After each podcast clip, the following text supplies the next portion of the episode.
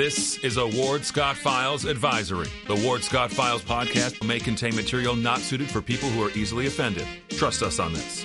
This show contains adult information and opinions. Please protect small children, sensitive pets, fragile houseplants, and liberal relatives. Thank you. That warthog. He's going to come up the steps. Here he comes. Oh my goodness, and he's huge. Hello, boy. Wonder if we can pet him. Hi, boy. Can we touch him? No, don't. Help me! Help! Help! Thank you for joining us here on the Ward Scott Files, the Jeffrey Meldon Law Studios, protected by Crime Prevention Studios. Uh, I am joined this morning by managing editor for the Alachua Chronicle. You know her, you love her, you love her writing. And uh, Jen, it's a real pleasure to have you here this morning on the show. And hopefully, we, as we kind of teased out in the title, uh, can get through a bunch of uh, local and Tallahassee news. I know you keep up with a lot of this stuff. Uh, God bless you for doing that. I know it's uh, somewhat meaningless or uh, heartless work, but we certainly appreciate everything that you do here, and all the readers do as well. How are you doing this morning? Doing great. Thanks. I'm glad to be here. Fantastic. Well, uh, first of all, if you are if you've been living under a rock, uh, the Alachua Chronicle uh, is partnered with the Ward Scott Files, but the Alachua Chronicle, under Jennifer's leadership, is really uh, the go-to as far as local news and what's really happening and what's really the truth, in my opinion. Uh, I think they outshine any competition uh, that's out there, and I really can't say enough about what you do, Jen. What what is it uh, that really kind of got you originally interested in starting the Alachua Chronicle? Uh, just to kick us off here. Sure. Um, it was probably 2018 that I found myself in between jobs and didn't really need to work, but uh, you know, from a financial point of view. But I, I was trying to figure out what I was going to do next with my life, and I found myself yelling at the Gainesville Sun every morning, and really, I, Join I, club. yeah, it was less about uh, less about the articles at the time, but more about the mismatch between the headlines and the articles. They seem to be trying to manipulate us into feeling a certain way about stories by the headlines. And then as you read into the story, sometimes the headlines weren't even accurate. Sometimes they were contradicted by what was in the story. So I got I got irritated. I started paying attention to, for example, Gainesville City Commission, decided I could do a better job telling the story of what went on in those meetings and that I and I decided that was important that you can get national news anywhere everybody has their favorite sources for national news um, state news is a little more not everybody knows where to find state news but um, local news if, if a reporter does not go to that meeting you have no way of knowing what happened unless you know until the minutes come out which is often weeks later so mm-hmm reporters are critical at the local level. So, so my top priority is uh, Gainesville City Commission because that really affects even if you live in an outlying community. Chances are you go to businesses in Gainesville, you drive through. Um, that that really is the the major part of our county. So what they do matters. So I cover Gainesville City Commission, Alachua County Commission, school board. And then, um, you know, anything else I can I can get to, and in all the abundant free time that's left over after doing that. well, very good. Well, um, I had written down a, a, couple of things that I wanted to try to to get to, and I'll just kind of read through the list here for the viewers, and then we'll just kind of start picking them off one by one. Of course, at the bottom of the hour, we'll have our regular break, and uh, we can kind of uh, you know continue on after that. But uh, probably the hottest one would probably be uh, permitless carry. Also talked a little bit about or wrote down school vouchers and tort reform. Uh, the woke, woke Act, which is really kind of, as you said earlier off camera, kind of the anti DEI Act, and then something uh, about the affordable housing. Those are sort of things about uh, the governor and what's happening in Tallahassee. Which one of those do you want to kind of tackle first? Let's start with permitless carry. That's that's the one I've spent the most time on because I did spend. If people are interested in this permitless carry issue, which is not, even as the governor said, constitutional carry, it's not even close. Um, but if, so if you're interested in what this bill does say, I did write about that yesterday and it's, um, it's on the homepage of Alachua Chronicle. And, and the main thing is that it, like I said, it's not constitutional carry. It's really permitless carry, which is almost all the same, uh, restrictions on getting a permit, concealed carry permit in Florida. The difference is you just don't have to get the permit. But um, there's a long list of, of things that are required for people who can permitless carry. A lot of people cannot permitless carry. I'm worried that people will think they can, but just because it's being framed as constitutional carry, um, we yeah. can't open carry. It turns out we are Florida, no, Florida, New York, and Illinois are the only states that do not have some form of open carry.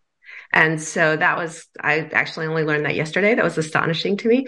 Yeah. Um, and I, I think the biggest thing people need to know that is that they did not in 2018, I think, right after Marjory Stoneman Douglas, they um, made it so that 18, 19, and 20 year olds cannot purchase guns.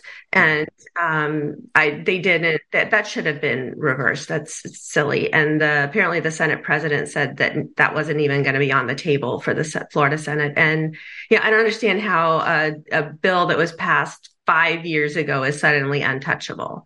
Yeah. And, you know, to say that if you're 19, 20 years old, you're out on your own, you graduated from high school, you're living, you know, a family maybe, that you can't have a gun and defend yourself is ridiculous. So it's not constitutional carry by any means, but it, it, it is a step forward. Um, it's just a, it's just not constitutional carry. Yeah. I, and, um, sometimes I kind of recoil a little bit, no pun intended, that the Tallahassee legislature it has a supermajority right now. They can drive through whatever legislation they really want. Uh, they have basically earned that privilege uh, through voting and through their agenda and what they've been putting through. So uh, I'm sort of taken back sometimes when I see this, you know, self-imposed govern, you know, restriction that they have on doing some of these things. You know, that bill's eight, HB uh, 543. I thought it would have been funny if they had called it 556 or 380 or something like that, but uh, that's neither neither here nor there. Yeah, and on the Alachua Chronicle, you've got, I mean, you've got 13 different points of things that people really could, you know, 13 bullet points that people could learn from. Uh, so certainly head over to alachuachronicle.com and get that. It's on the cover page. And, uh, and like if you're, if any one of those things does not apply to you, and you're like, oh, you know, anybody can carry a gun, and you can, and you're and you carry a concealed firearm, it is a felony now. Mm-hmm. Just not understanding that there's this whole long list when it's all being framed as anybody can carry a gun now. Yeah, sort of the optics versus the reality there on something like that.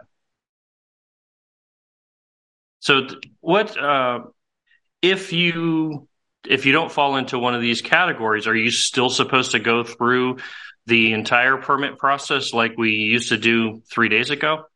Do you well, know? So you still couldn't get a permit. These are the same restrictions on people who can get permits. Mm-hmm.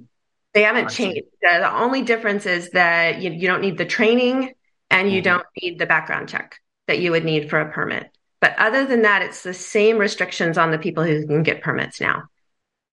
I see. I see. And I mean, any self respecting gun owner and uh, concealed carry holder you've got to have you really have to do your own training uh, just the, because the government doesn't say you need to. Uh, you know that's totally irresponsible as far as i'm concerned. I would never carry a gun without having regular training and you know practice and that sort of thing. Um, i'm sure you feel the same way? Yes and on top of the being familiar with your firearm um, it's important to be familiar with the law on where you can use it. And mm-hmm.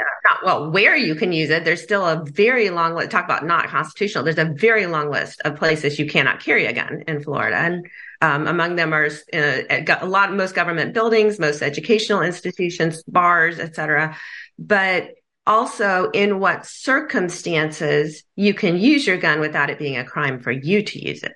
Mm-hmm. and that's important to know. The the law is different everywhere. And yes we have pretty solid stand your grounds in Florida, stand your ground laws in Florida, but you still need to know what does that mean. There was a guy just last week who yeah. was arrested here because a guy came up on his porch and was bugging him. And now that is your, if somebody's on your porch, that is castle doctrine, right? But right. he chased him away, chased him around the corner of his house and shot him and was arrested for attempted murder. So, um, or yeah, aggravated battery or something, whatever it was they decided. But sure. point is, it's, you can't just chase somebody around the corner and shoot them. That's not, uh, that's not castle doctrine. So you need to know, and you need to know when you're out in public, what, under what circumstance you can't shoot somebody. It has to be a basically a life or death situation. You have to fear that your life is in danger and be able to make that case.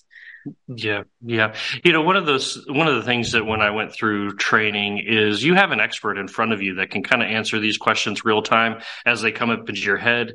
Uh, I, I'm a little bit hesitant of people, uh, you know, going to their buddy or you know going to just any any person or seeing something online and kind of taking that for gospel uh, without reading the law without really consulting a professional. You know we've got uh, you know, in newberry for instance we have uh, multiple gun stores. Uh, those guys are, are pretty pretty good uh, but they're not really a substitute necessarily for an expert because you might just be talking to a sales guy who knows a lot about guns but doesn't necessarily know about the law uh, so anybody that's really kind of interested in pursuing this, I really think they should probably consult some experts uh, on that for sure. And there's other, you know, good national groups uh, as well. I know uh, I've got some affiliations with the U, USCCA. Uh, Gun Owners of America is a pretty good resource. We have Luis Valdes here locally, and I know that Luis is really up on on all of this stuff, and uh, it probably be, would be one of my go tos, or at least on my list. Uh, thank you. Uh, if you're joining us right now, I'm Tim Marden. I'm substituting here, kind of pinch hitting for Ward Scott here on the Ward Scott Files. Uh, we're in the remote uh, Jeffrey Meldon Law Studio, protected by crime prevention and security systems. Uh, yesterday, I had a little bit of trouble with the feed because I was just on my phone, but today I've got a computer set up. So if you do have some comments, I think I can do a better job of watching the comment section here. So I appreciate Michael and Jennifer and um, Mark joining us already. Jim Murphy, good morning. Good to see you. Jennifer, so we talked a little bit about permitless carry. Um, do you know if have you followed much about school vouchers, for instance? Uh, that was actually HB one, I believe. So by rank and priority, the first uh, you know uh, bill is usually the highest priority. So uh, do, did you follow that very much? I haven't read the details on that one. it's basically that pretty much every family in Florida um, has access now to school vouchers, which is just a, a you know, they, some some amount of money based on what the the state would give you would give your public school, and you can use it for a private school. You can use it for homeschooling. You can. Mm-hmm. Use, it's it's much broader than it yeah. was, and um, they also it comes with this kind of weird guide people like that help you figure out how you can use it.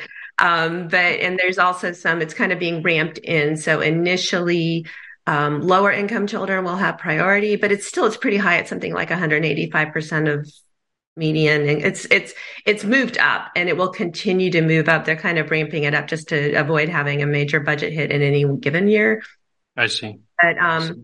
but it's, it's certainly a lot more available than it was of course locally yeah. Uh, certainly what we've run into in the past few years is there's there's no seats. Like the the private schools are during COVID they filled up, and I don't know if that's still the case, but uh, there's I, I think there's a real if you're if you're thinking to start a school, I think there's a there'll be real opportunities um, for both charter schools and private schools in the near future. Well, you're reading my mind because that's exactly what I was thinking. It's great to have a voucher, but if there's no seat for your child to be in, what good's your voucher?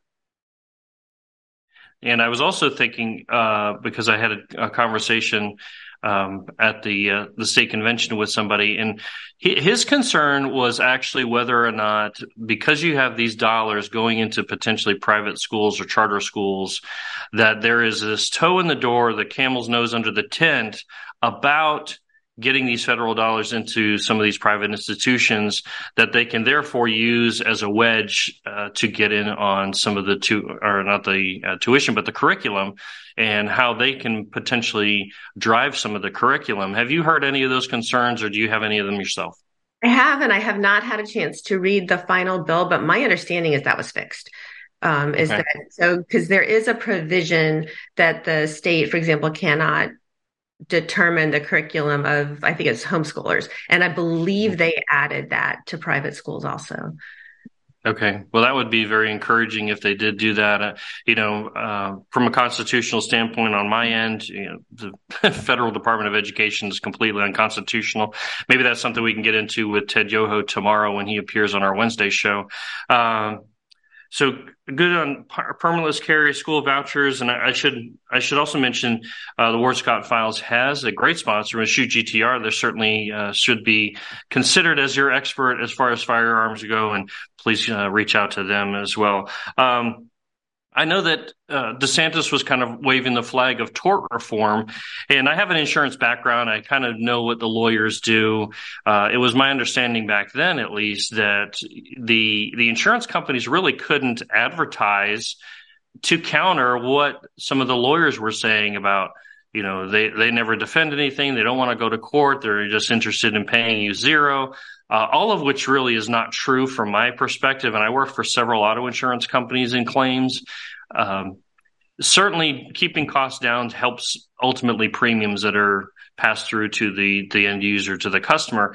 But what in uh, if anything were you able to kind of track that we could zero in on with regards to this tort reform act? I know it's kind of focused on property insurance which isn't really my wheelhouse but uh, what say you on that So I haven't read that one at all, but from what Okay. DeSantis said in the press conference, the the main things were fixing the the who's at fault okay and basically in Florida, if you are even found by a jury to be, you know, 1% at fault in an accident, and this, I think this mainly applies to something like truck drivers and stuff that Okay. the companies end up having to pay. And so as a result, they just settle to avoid the trial. But if their guy was not at all at fault, you know, then you'd be found 1% at fault for being on the road, for example, right?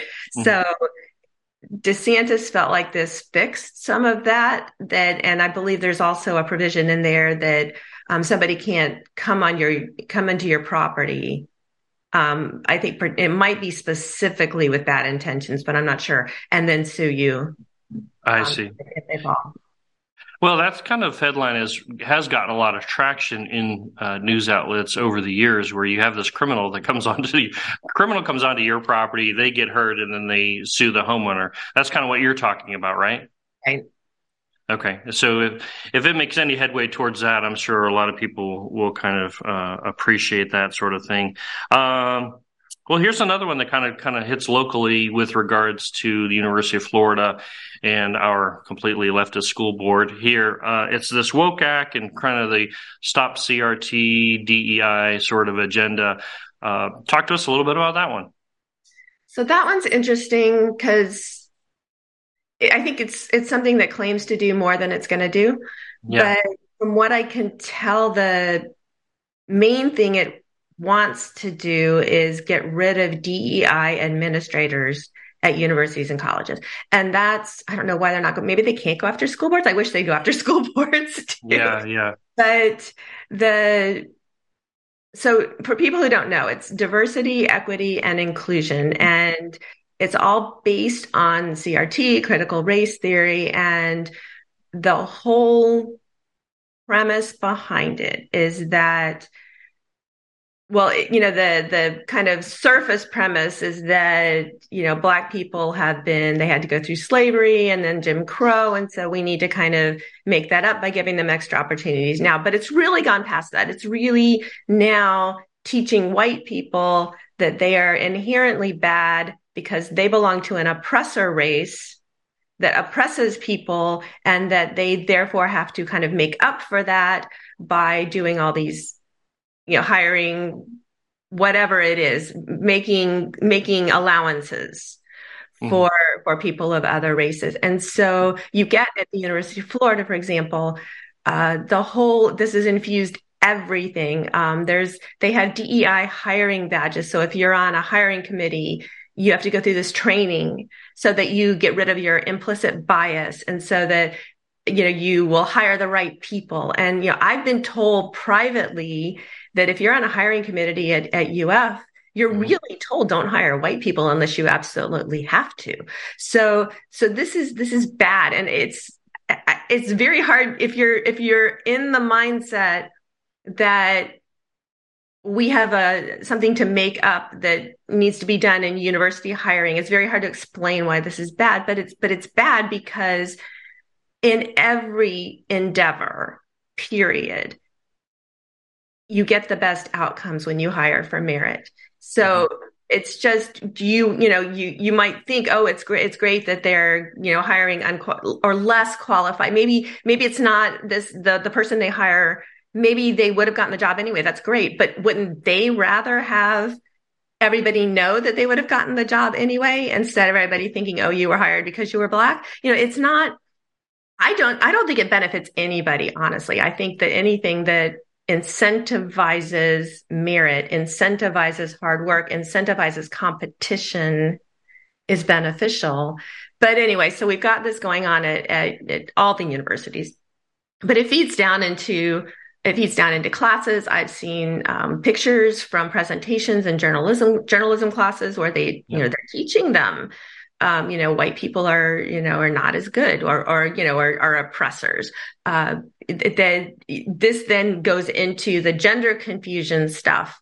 And it's all part of it that anybody who is can be seen as oppressed, which is why it all goes back to Marxism. It's all about oppressors and oppressed. Yeah. Anybody who can yeah. be seen as oppressed um, needs a needs a hand up. And anybody who belongs to a group that has historically been oppressors um, can be um, can be just kind of set aside yeah. while you help these other people up. And so um, this needs to, and what is, has happened is that the universities, this has just taken over. These DEI administrators are now essentially the political officers. Mm-hmm. Universities, they do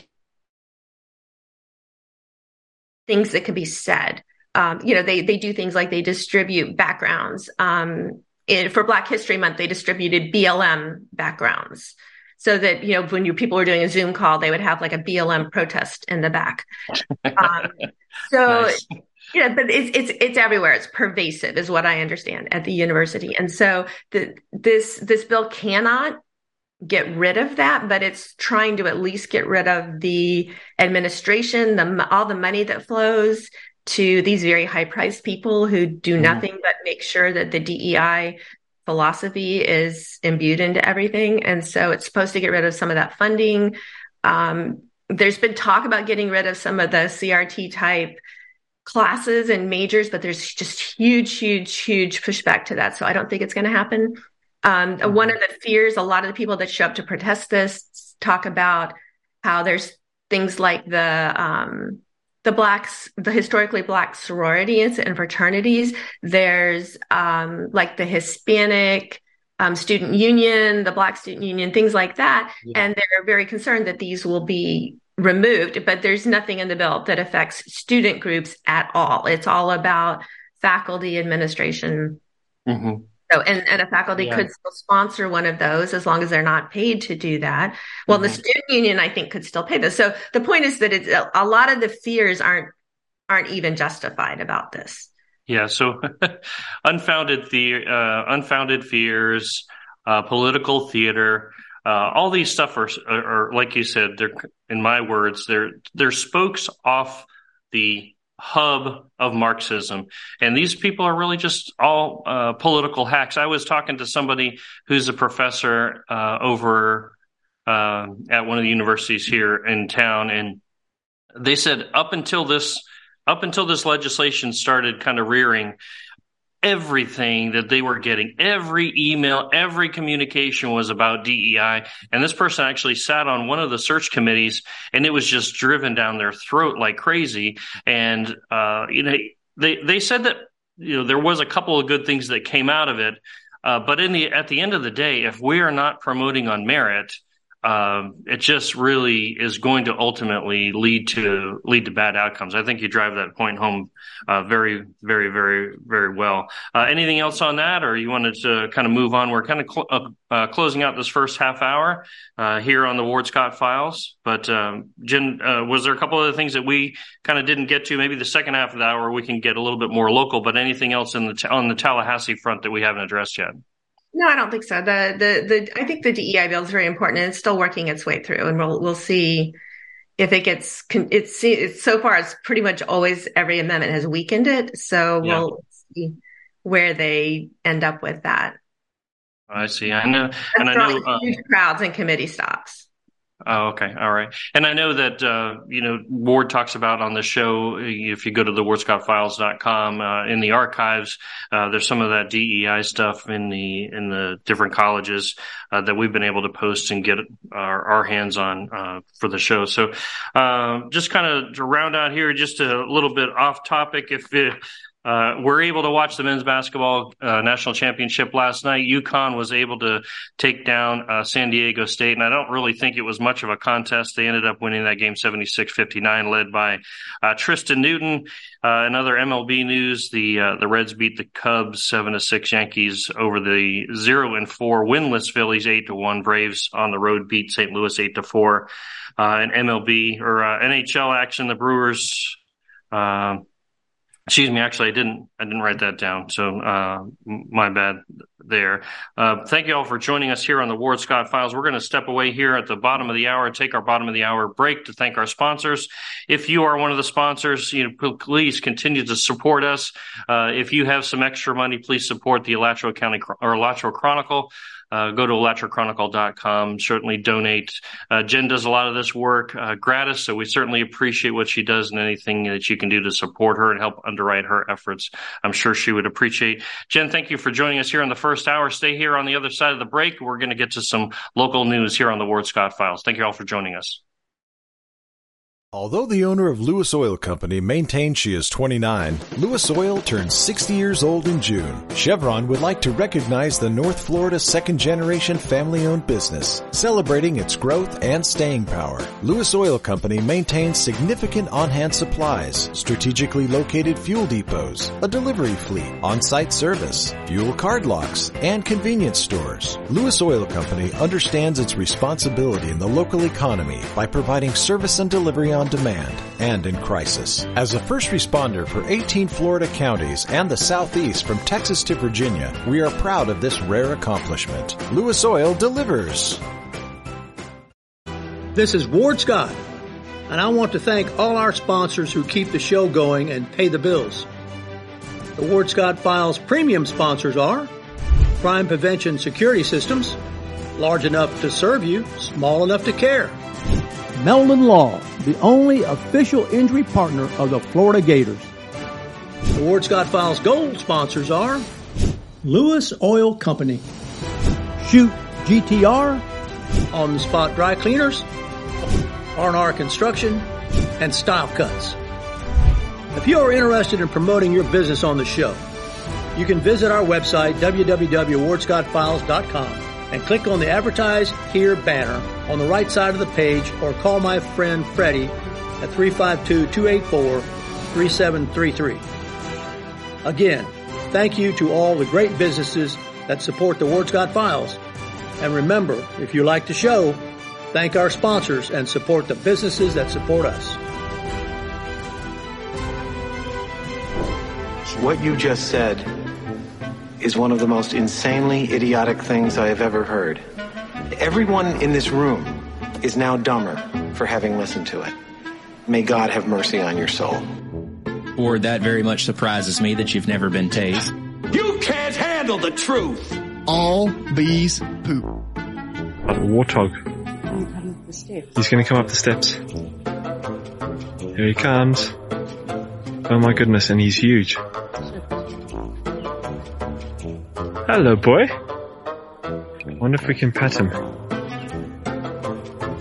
Hi, boy. Can we touch him? No, don't.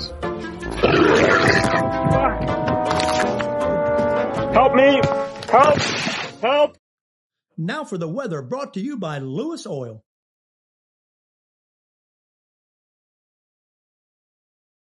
To the Ward Scott files. I'm Tim Marden, pinch hitting for the Warthog, the Ward Scott uh, here this morning. Uh, probably be here tomorrow. Uh, make sure you join us tomorrow at 9 a.m. Eastern uh, for our weekly session with uh, former Congressman Ted Yoho. But today we have the pleasure for another half hour to talk with the one and only Jennifer Cabrera, managing editor of the Alachua Chronicle. So, Jennifer, thank you for joining the Ward Scott Files here in the Meldon Law Studios, protected by crime prevention security systems. We talked a little bit about DeSantis and Tallahassee in the first half of the hour. So, if you're just getting a chance to join us, go back to the show uh, afterwards and, and kind of get a recap on all that stuff, or just head over to the alachuachronicle.com and see all the great coverage that Jennifer has been doing over there. But let's turn a little bit local uh, for the second half here. Let's talk a little bit about what's going on over at the school board. Um, We've got zoning, we've got budget, we've got discipline issues, all of the above going on, and they really just can't seem to make any headway on any of them. So let's tackle rezoning first. And what um, what do you what do you know on on the the rezoning front? So they've decided to rezone four elementary schools and they're calling it spot rezoning. And the, the problem is that, you know, some of those are overcrowded. And so they're hoping to kind of redistribute the kids. One of them is the, the new Terwilliger, which mm-hmm. took all the kids from the old Terwilliger and moved them significantly west. So mm-hmm. they're, it's kind of a problem because their families don't live near the schools anymore, school anymore. And apparently there's not even any bus routes to get over there. So it's really difficult for parents to be involved. They want, I don't know how they're going to honestly, like there's too many of them to actually fix that, but whatever. So they asked, the school board asked in February, I think the school the superintendent is to start a full elementary rezoning for this fall but i guess um, behind the scenes they decided to just do these four schools and kind of brought that back to the board. That was never voted on by the board and by the way that was only the full rezoning was ever voted on by the board and it was voted on during member request. It was never on an agenda. So when uh, this a week or two, two weeks ago i guess kay abbott brought up um, stopping the spot rezoning, which is going to take well into probably May. And that leaves people not knowing where their kids, whether to go for kindergarten roundup, where their kids going in the fall. It's very going to be very last minute. And so she suggested postponing it and doing a full rezoning next year with plenty of time. And actually, Superintendent Shane Andrew also said that um, he would prefer that. So he recommended delaying the spot rezoning. And um, basically, Tina Certain, chair of the school board, and the board lawyer said that they couldn't vote on that because it was during member request and it wasn't on the agenda, which mm-hmm. is exactly how we got here was doing it not on the agenda, but suddenly they couldn't vote on it because it was not on the agenda. So well, they realized the error of their ways. yes, that's what it was. and so um, they're still going through with all the special meetings about the spot rezoning. And um, the, it is back on the Kay did get it back. Kay Abbott did get it back on tonight's agenda. So it is on tonight's school board agenda. That meeting's at six. Um, they do have a call in comment time. Um, and so you can call in and comment or you can show up um, to to exp- to try to get them to stop this. It's it's I think almost everybody agrees that well, the other thing is that they are promising that these four schools will be not zoned again mm-hmm. next year. They, I'm not sure they can do that. I'm not sure that makes sense. Yeah, so, it's, it's this is such a band-aid approach, and I know Dr. McNealy had talked about. Well, we don't need we need to address this, so we're not kicking the can down the road. But you're kicking the can down the road because you're addressing it for some and and not addressing it for others. Uh, I know there's actually a uh, stop the spot rezoning uh, change.org petition right now. People can head over to change.org and look that up and, and sign that. But uh, it's very important to email the school board members or call them and try to show up to this meeting tonight. I know it's sort of last minute, uh, but you can email them at board members at gm sbac.edu. Um, at the bottom of the hour break, we usually do weather. I was kind of remiss and forgot all about that. Thank you to Lewis Oil Company for sponsoring uh, the weather check here in the piney woods of north central Florida. Uh, right now, it's in the low 70s, potentially getting up to the high 80s, maybe even the low 90s later today. No chance of rain. So if you need to get the sprinkler out and dust it off, you better figure out how to do that so you can get some water on the ground because I'm not sure there's any uh, rain in the near future over the next couple of days either here in North Central Florida locally. I don't know how it is, uh, you know, where all of our viewers are, but uh, that's at least locally here in North Central Florida. Uh, Jen, uh, the rezoning is one issue, uh, but the busing is another issue, and discipline is a big problem. I know you mentioned that a little bit uh, off camera to me. And have you had have you had a chance to even get your head around that part of what's going on in the school board? Discipline. Um, yeah. So this just kind of keeps coming up mm-hmm. as there's an overall discipline issue that we read about last year, but um, it came mm-hmm. up again last week because there was a big fight at Oakview. Yeah. Uh, apparently, hundreds of kids, you know, egging on the the kids who are fighting. Yeah. It's not. I don't even know if it was the fight itself that was that much bigger than usual, as that this is too regular of an occurrence. And I believe it's at all the middle schools and probably all the high schools that we have a significant discipline problem. And that's honestly, that's a big problem with the busing problem too, is that mm-hmm. the school bus drivers are don't it, they don't get paid enough to deal with fights on their buses and stuff. yeah, and, that's for sure. You know, so the the problem we have with discipline in this county is that is is similar to the problem at UF with the DEI is that it's mm-hmm. it's all it all ends up being about do we want to how do we deal with this person based on on their race or mm-hmm. or their gender or whatever but how what what excuses are we going to make as opposed yes. to here's there's a consequence to this behavior everybody has the consequence um, you know, and then it, we're, it, they're putting too many violent kids back in classrooms. There's just no doubt about that. Mm-hmm. So that's certainly a big thing, and they're disruptive. It's not fair to the other children how disruptive some of these kids are. Um, the, the one interesting thing that came up. So board member Diyonne McGraw is has come up with an idea for another alternative school to mm-hmm. More space to move these kids out of out of the classroom where when right. they're disruptive. And it's funny because apparently we need this because the superintendent said that we can't move all all the kids that qualify for this alternate our current alternative school can't be moved there because they're from what he called rival community groups let me just say that that is a clearly a euphemism for gangs. gangs. Just just use the word. Why do we got to uh, tiptoe around all of this stuff? And and certainly discipline. We're not discounting the fact that parents have a huge role in making sure that their children are disciplined and prepared to go to school adequately.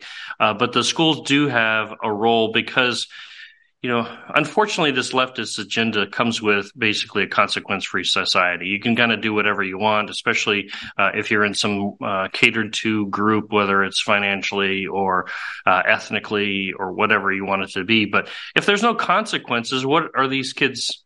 You know, what are we telling these kids?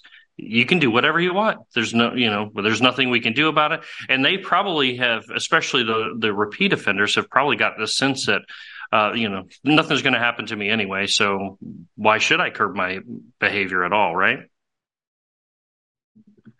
Uh, all right. So let's uh, let's kind of move on and try to get to a couple of county issues. Uh, before we do that, I just want to take a quick look at the comment section. Thanks again, Jim and uh, Mark, for joining us here on the show. Uh, you can see a comment in there from production that Ward Scott is uh, doing better after going to the hospital yesterday to get his oil changed and get his checkup and uh, doing all that stuff. I'm sure he'll be able to share some more information with you when you get back. I don't want to, or when he gets back, I don't want to steal any of his thunder. But on the county commission level, uh, Jennifer, what is on your radar right now? So the county commission is dealing with a whole bunch of kind of special topics. So just today they have a meeting on, um, I forget what the morning one is. The morning, oh, the morning one is I forgot.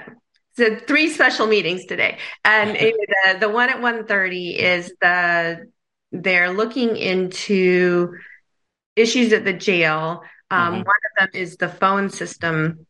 Yeah, and um, how much it's it, how much it costs prisoners to make phone calls, and um, you know, frankly, it does seem to be a racket. Um, mm-hmm. But mm-hmm. uh, anyway, they're going to be talking about that. That was a big deal when they canceled that one at the last meeting, at the Mhm. last minute, um, like a month ago, and people were very upset.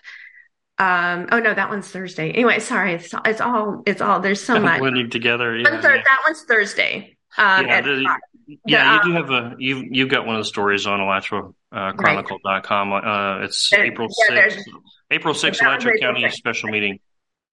And then so at 1.30 today, they're doing pavement management, which is they hired a company um, a while back to do a methodology for which roads they pave first. And so the new methodology is more about, is less about rebuilding roads and more about trying to keep them repaired so that we can go longer before they have to be rebuilt. So they're they're trying to use they use a certain amount of money for what the roads that need to be rebuilt, but then there's um, they're trying to take a, a chunk that keeps other roads maintained and makes the repairs before they get too bad. So this is what the methodology is supposed to spit out every year. Is like here's your list of your your top top roads to to Right. be repaired. Well, so that was all ready to go, and then they like they said, well, this doesn't take equity into account. So now they're deciding, how, and then the the poor pavement management company was like, we don't know what you mean, and you know, here's this is this is the financial the best way financially to manage your roads, hmm and you're now throwing in this thing that we don't know anything about the equity, and so they're discussing how what are those criteria going to be, and they have to do with census blocks that have um, lower income and um, prioritizing having some amount of prioritization prioritization for the roads in those census blocks. So your road that's got that's full of potholes and is dangerous to drive in the rain is now going lower because somebody else with, you know, an also bad road but maybe not as bad, but they live in a census block with low income, they're going to move up the list. So that's that's what they're doing. And then at five o'clock today, of course, um, the big issue is the um, the meat processing plant. Right, right. So does this uh, does the jail issue stem from uh, you know bigger issues in the actual jail itself?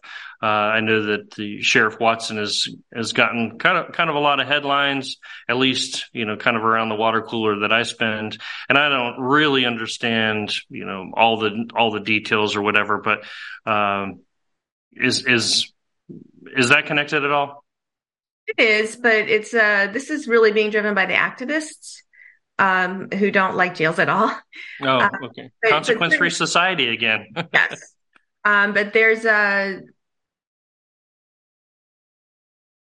the the the the thing the phone thing is coming from you know mainly activists and two commissioners because both Marihelen Wheeler and Mary Alford have sons that are in the criminal justice system and have been to the jail, and so they have kind of firsthand knowledge of what goes on and Mhm. they want to get some things fixed. But there's also an issue with the sheriff, and this is part of why they postponed the meeting. It'd be interesting to see if he shows up. He did, he announced at the last minute that he wasn't showing up to the last minute meeting. So you've got a meeting about the jail, which is under his responsibility, and he can't be bothered to come.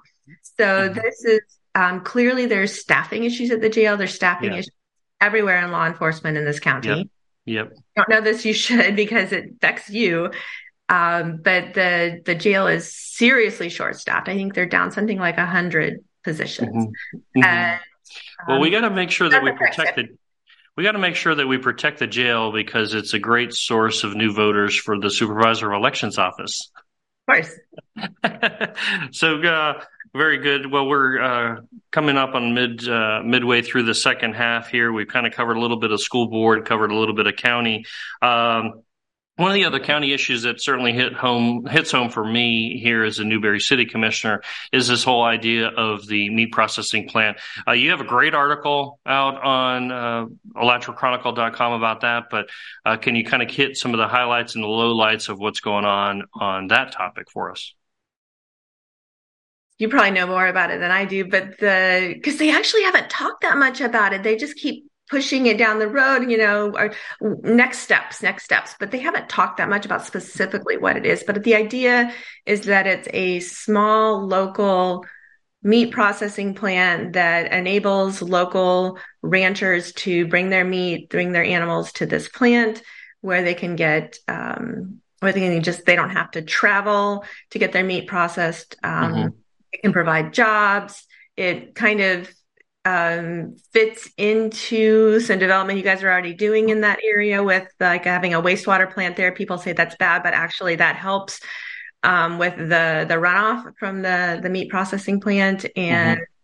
Um, it, it's weird because there's the coalitions around this are very strange because normally I think that rural people and conservatives would support a meat processing plant, but because it's being pushed by county chair, county board chair Anna Prizzia, they're suspicious of it. Yeah, yeah, and that, that's. it seems like everybody's against it. Very few people are for it. Yeah, well, I I, I believe. Uh, oddly enough, that I actually side with Ken Cornell. I don't really, I'm not really interested in a county owned facility out here. Uh, some of the some of the talking points are wrapped around this issue are valid, and I agree with uh, Chair Prizzia on that. With you know some of the ideas of you know getting let's get us out of this whole industrial system of meat processing. Let's get it more uh, decentralized into some of these rural uh, areas where the actual cows are actually being produced and harvested and that sort of thing.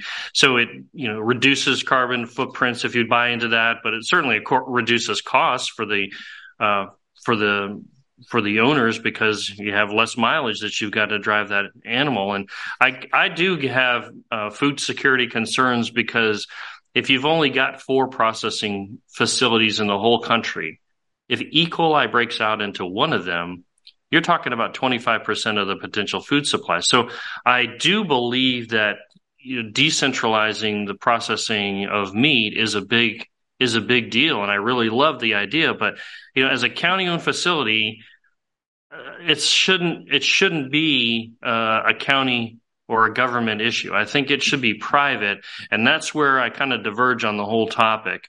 Um, and uh, you know the the ranchers and the cattle ranch. I mean, I'm sure that they're perfectly fine having somebody else foot the bill for them, uh, but I think this is uh, also a little bit of a much to do about nothing because it's only potentially going to be about 15 animals a day, and it's not going to be cattle every day. The talk has been that uh, the facility will actually be processing other meats as well. Uh, so to think that this is some huge, massive, large scale operation is just completely untrue. Uh, I think because of the scale, you know, most of the odors and all of the truck traffic and all that stuff can be really, really contained. But uh, I sort of think of this a lot just like the uh, the equestrian center. You have a county that owns the facility. They have a management company that runs it. Uh, the county doesn't care whether or not it makes money or loses money. And guess what happens when it loses money? All those expenses fall back onto the taxpayers. So the county is also uh, negatively, in my opinion, just creating another source to throw more money away. Because when it doesn't, uh, you know, when it doesn't make money, they're going to have to make up the difference. And if it doesn't make uh, money, how long are we going to be able to keep the management company around to do it? And it just becomes this potential boondoggle, uh, in my opinion. So yeah, that meeting is at five o'clock later today at the Jack Durrance building. Yet another special meeting uh, by the county commission. When does the county commission have their actual regular meetings at this point? Do you even know? They're every other Tuesday. This is the one of the off Tuesdays. Oh, every other Tuesday. Okay. And they certainly have their hands in all kinds of things, which you know, begs the question of whether it's too big, uh, too intrusive, and too expensive. All of which I think are absolutely yes. And I balance that with what we do here in uh, Newberry. We meet twice a month. We meet for a couple hours, and we pretty much get everything done uh, that needs to be done in those two meetings and those two meetings only. Because we don't get involved in all this other stuff, we just try to stay focused on what government's supposed to be focused on, and uh, leave the rest to the private sector which I think is is the is the good approach. Uh, about 49 after the hour here on the Ward Scott Files and the Jeffrey Meldon Law Studios. Jennifer, uh, in the last couple of minutes that we have here, let's try to tackle some of the Gainesville City uh, stuff going on. What is what is sort of a priority for you, and you think the viewers might be most interested in here at the City of Gainesville? Well, I think everybody's most interested in um, the issues around G- GRU which oh, yes. there's two prongs to that. There's one is the the JLAC committee, Joint Legislative Audit Committee, that basically found that GRU's debt has too high a level and that the city needs to start stop taking it as big of a general fund transfer from GRU, um, which will mean cutting their budget. And mm-hmm. so the the question is, do they have the will to do that? And so alongside that, Chuck Clemons has um, introduced a local bill. It hasn't been, we haven't seen the final language. That will be April 10th. Right. But uh, essentially, it will make GRU. So currently, the board of directors for GRU is the city commission. This right. would make it a five member board appointed by the governor. And mm-hmm. so those two issues are just sucking up all the oxygen in Gainesville right now because it's it's actually I'm I'm we haven't seen how they so this the city commission needs to cut nearly a quarter of their budget. Uh-huh to to get rid of the general fund transfer and do they have the will to do that i don't see it because what they keep saying is for example you know, this is going to affect firefighters and police. Well, no, those are the things you're required to do. What you're not required to do yeah. all the things that they pour money into, like language translation, immigrant services, um, pads and tampons in restrooms. Um, basically, uh, according to Ed Bielarski, they've added 50 million to their budget since 2018. Well, they need to back out 24 of that. And it seems like the way to do that is just start working your way backwards. But those, the most recent things they've done are the ones that they believe, those are the ones that they brag about, right? Yeah that are the most progressive that nobody else is doing. And so it'll be interesting to see can they walk any of that back without just the whole activist community losing their minds. And that's I think that's why they're not talking about their projected budget cuts is because they know there's going to be a huge backlash, but that's really, they don't really have any options on the stuff they've been doing forever. They need to cut the new stuff. Yeah, I think they're probably going to wait until the very last minute.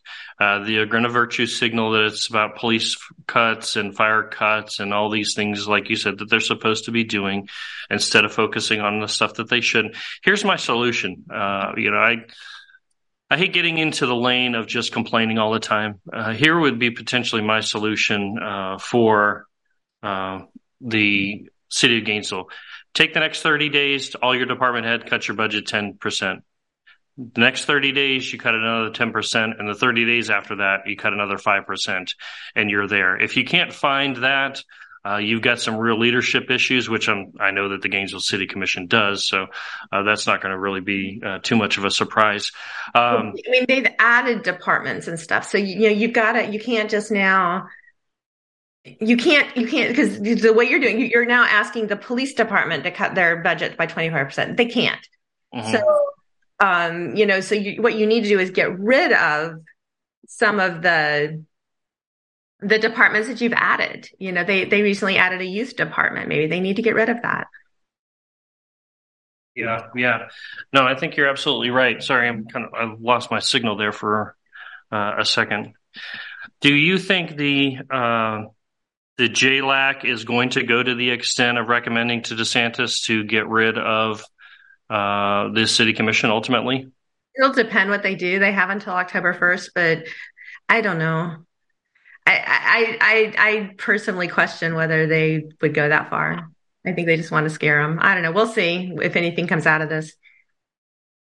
And I don't know if we have Tim, so I'll just talk about the uh, the the GRU bill, the Clemons bill. So we haven't seen the language, and um, there's it'll be interesting to see whether there's more. I'm talking about the GRU bill now. Yeah. Um, whether there's more, um, more in the new bill, whether we're going to get something like maybe a nominating board that would mm-hmm. nominate people that would go to DeSantis, or whether it's all going to stay in DeSantis's hands, or whether there's uh, maybe the city commission gets a pick. We, uh, you know, so uh, we haven't seen all that yet, and certainly the city commission is lobbying to have, they want multiple seats, of course. They really want to control it. And so the question is, how do you, is there a, is there a happy medium between letting the governor pick all of them versus letting some local agencies, maybe the city, maybe the county, I don't know, maybe I don't know, but having some local input into that board without yeah without giving the city commission a majority on the board because that just puts us back where we are. And honestly less because the city commission at least has a fiduciary duty. You, if they just pick all their buddies from the activist community who knows what we get?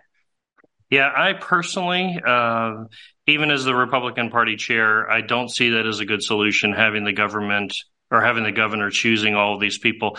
And this you, you tacked onto that the idea of him potentially controlling you know, Disney. It sort of just starts steering towards centralization of a lot of stuff. And you're right, we haven't got all of the details and the bullet points out of all of this, and it could certainly change down the road.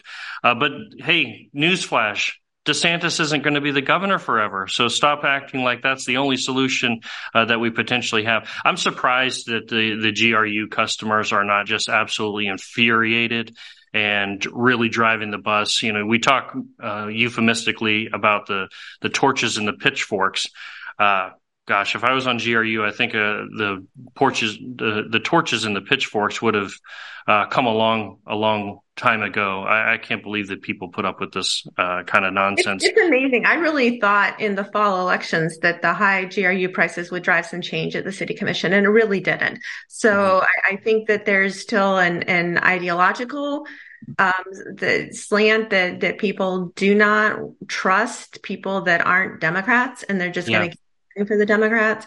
And, you know, for the same reason, yeah, they want change at GRU, but they don't want DeSantis to have a say in that. So, and, and I agree with you. I don't, I don't like it being appointed by the governor. You know, maybe maybe in, in, in maybe another happy medium might be for the governor to appoint the first round and just get something in place and get moving.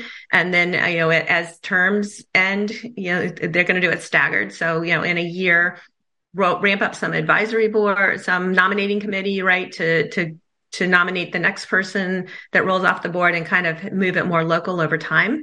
Yeah. There's there's a lot of ways this can be, and I don't know whether there's any will to do anything except a governor appointed board, but um, I would be in favor of something. And yeah. I don't, I, I'd, I'd really like to see a whole bunch of smart people get in a room and really talk about all the ideas they have yeah, it can it can be figured out.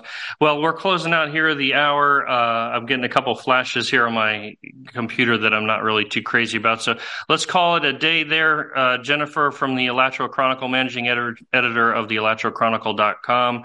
I am Tim Marden, guest hosting for uh, the wonderful Ward Scott uh, here on the Ward Scott Files in Jeffrey Meldon Law Studio, protected by your friends over at Crime Prevention uh, security systems. Head over to alachua donate to her, uh, read a couple of stories, drive the algorithm up for her. Jennifer, thank you all for joining us, or thank you very much for joining us here today on the show. And uh, visit us back tomorrow. We'll have Congressman Ted Yoho here on the Ward Scott Files. Thank you all, and have a great rest of your day.